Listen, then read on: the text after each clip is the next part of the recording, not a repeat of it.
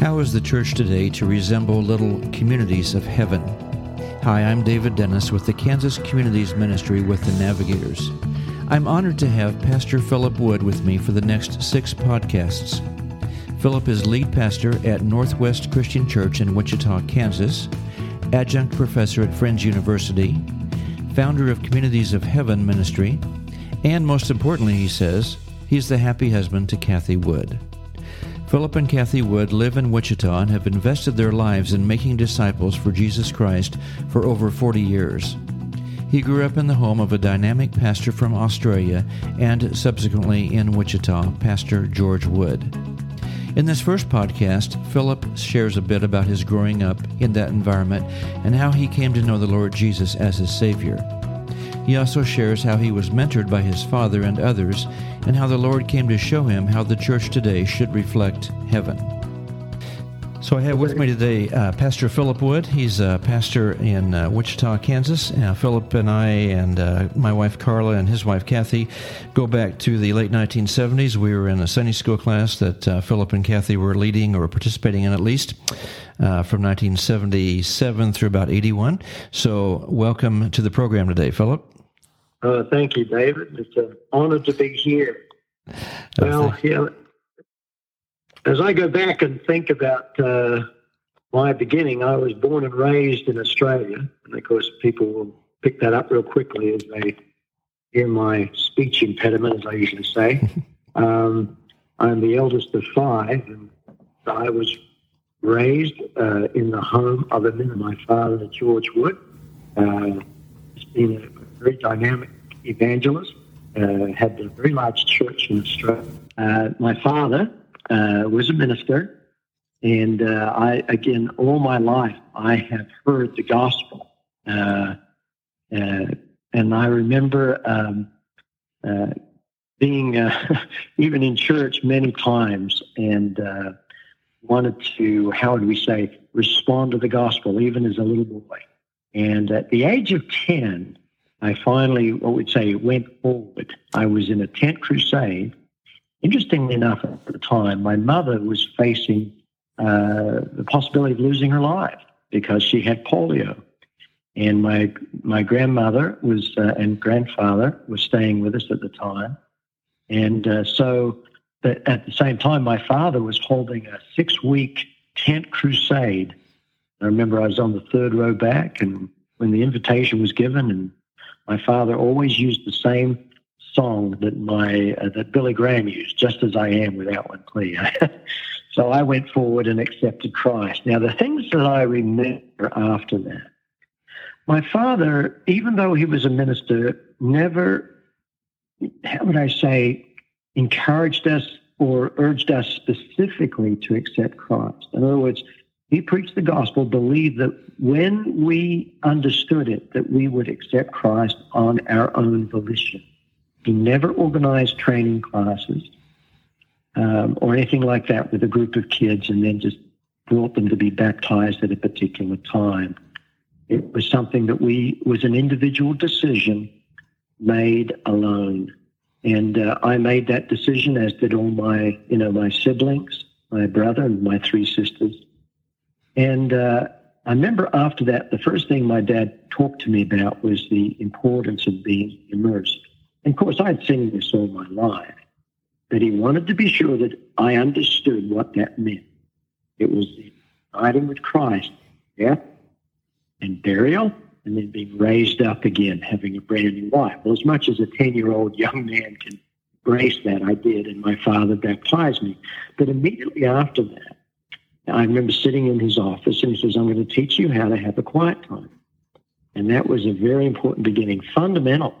And uh, he set me up with a, a notebook and a Bible and showed me how to read, to mark the Bible, to choose the key verse, write down notes, and uh, write down what I was learning.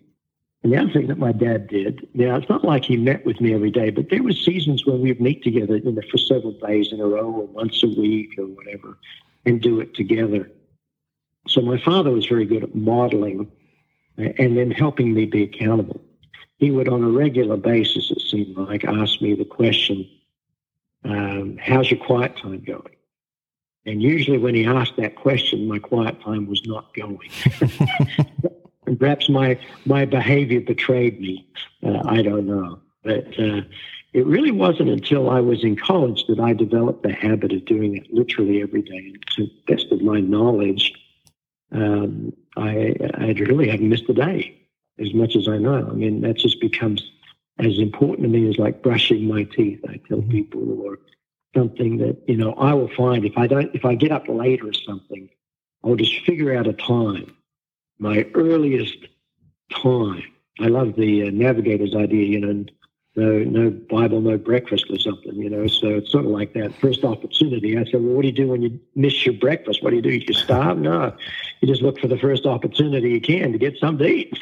so so the Lord has directed me to do that over the years, and and frankly, um, I get to the place where I really enjoy. Uh, my father, I think, particularly, has given me a, not a not a formal or religious view of the Bible, but a very personal view of being in the Word of God and seeking to hear the voice of the Lord. So that was, uh, and then in 1969 we came over here to America. My dad was a pastor, an evangelist. He traveled around, and uh, and from there, uh, in my senior year, uh, a, a, youth minister came to Central Christian Church. Her name was Sunday, and uh, I tell you what, her life was quite a light to mine. In other words, quite an example. And uh, I uh, tried my best to imitate her, at least in her faith. She stirred our hearts, the, the Spirit of God. She was used by God to stir my heart to love Jesus more. And I appreciated her zeal, her passion for the Lord. And uh, it caused me to pursue him. Uh, I went to several conferences during that time, and it was 1970 and 71. There was quite a Jesus going on at that time. And then went away to Oral Roberts University. And uh, again, that was a very, very moving uh, experience for me, uh, beginning with just the impact of the care and the love of older Christian young men. I mean, the upperclassmen that you know were what we call a wing chaplain on the wing that that taught me uh, and loved me and uh, helped me adjust into this college life, and um, and then you know get adjusted to meeting all these people from different backgrounds uh, it was really a wonderful experience. So went on from there, and uh, we just really, I really grew in that experience, getting particularly acquainted with the gift and the person of the Holy Spirit, uh, learning a little bit more about the gifts of the Spirit, particularly the ministry of healing, you know, around Oral Roberts. Although, interestingly enough, I never ever saw him pray for the sick, but I saw a lot of students do it, and I saw a lot of um, people, other people, pray for the sick, and I saw a lot of miracles happen. I mean, I guess one of the reasons we don't see more miracles, we probably don't pray that much or expect them. And I ran into some, frankly, some young people and some teachers that had tremendous faith for this that you know I'd never seen before, and uh, and witnessed and experienced some miracles in my own life, as well as the it's about the baptism in the Holy Spirit. Particularly was uh, was a wonderful thing. Learning about the power of the Spirit, which I'd never perhaps understood to the degree that I began to learn about in that environment. So it was a wonderful four years for me, that's for sure. Hmm. I um, a lot of things happened. I, I, went to that school pretty shy, and and over the years, the, the Lord was was gracious enough to to help me come into different positions my senior year was probably the most impacting for some reason. God seemed to do things in my senior year, senior year of high school, senior of college. And uh, one of the things that I did in my senior year was listen to a lot of tapes. And one person I listened to a lot of was Howard Hendricks, Dr. Howard Hendricks from Dallas Theological Seminary. And one set of tapes that I picked up was on leadership. I should always remember one of his earliest statements was, a leader is someone who leads. Okay, that, that's the profundity of Dr. Hendricks. And then he says, now that assumes he knows where he's going. and then he asked this profound question it, that really changed my life. He says, What would you love to do with Jesus within this lifetime so that when you were to die, you die a totally fulfilled person? Well, I had no idea.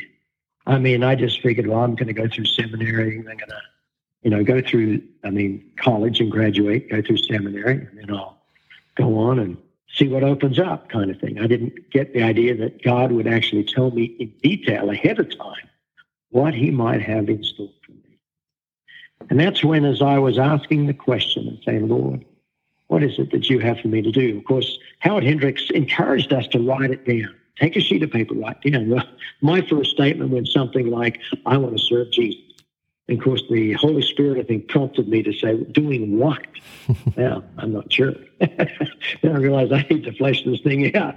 Maybe I need to go back to Australia or something. I don't know. I just wasn't sure. I was brainstorming at that point until I went to, I was attending at the time a First Methodist church in Tulsa, Oklahoma.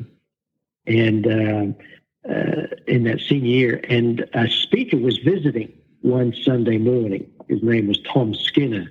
And Tom Skinner is uh, a man who has spoken at Promise Keepers, African American gentleman, just uh, a fireball of a preacher, that's for sure.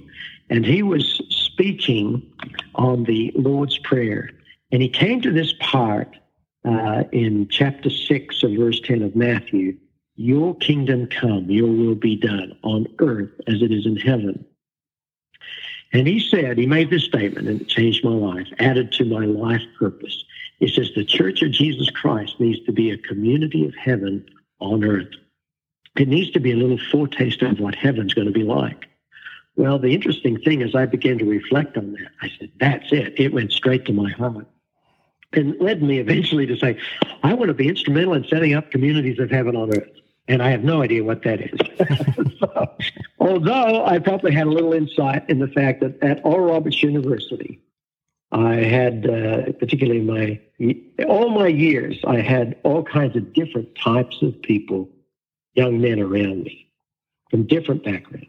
Uh, as I said, I roomed with a Lutheran. I uh, had a couple of Pentecostal fellows from the Assembly of God on one side of me. Had a couple Catholic fellows on the other side of me. I had a Baptist fellow across the road from me, and on it went. And we all worshiped together. And I think to some degree that was God's gentle way of giving me a little illustration of what heaven was going to be like. The differences don't make a big difference. The labels we wear but indeed the unity we have is in Christ Himself and our love for Him mm-hmm. and the gift of His Holy Spirit. The unity that believers should have is in the person of Jesus Christ, in God the Father, and in the Holy Spirit. Labels are indeed less important. In the next several podcasts, Philip shares with us many practical ideas for sharing Christ with others, helping them grow and developing communities of heaven, little groups that experience relationship as a foretaste of heaven. For more information about Philip and Kathy and their ministry, check out communitiesofheaven.org. That's communitiesofheaven.org. Join me next time as we together learn more about making disciples naturally.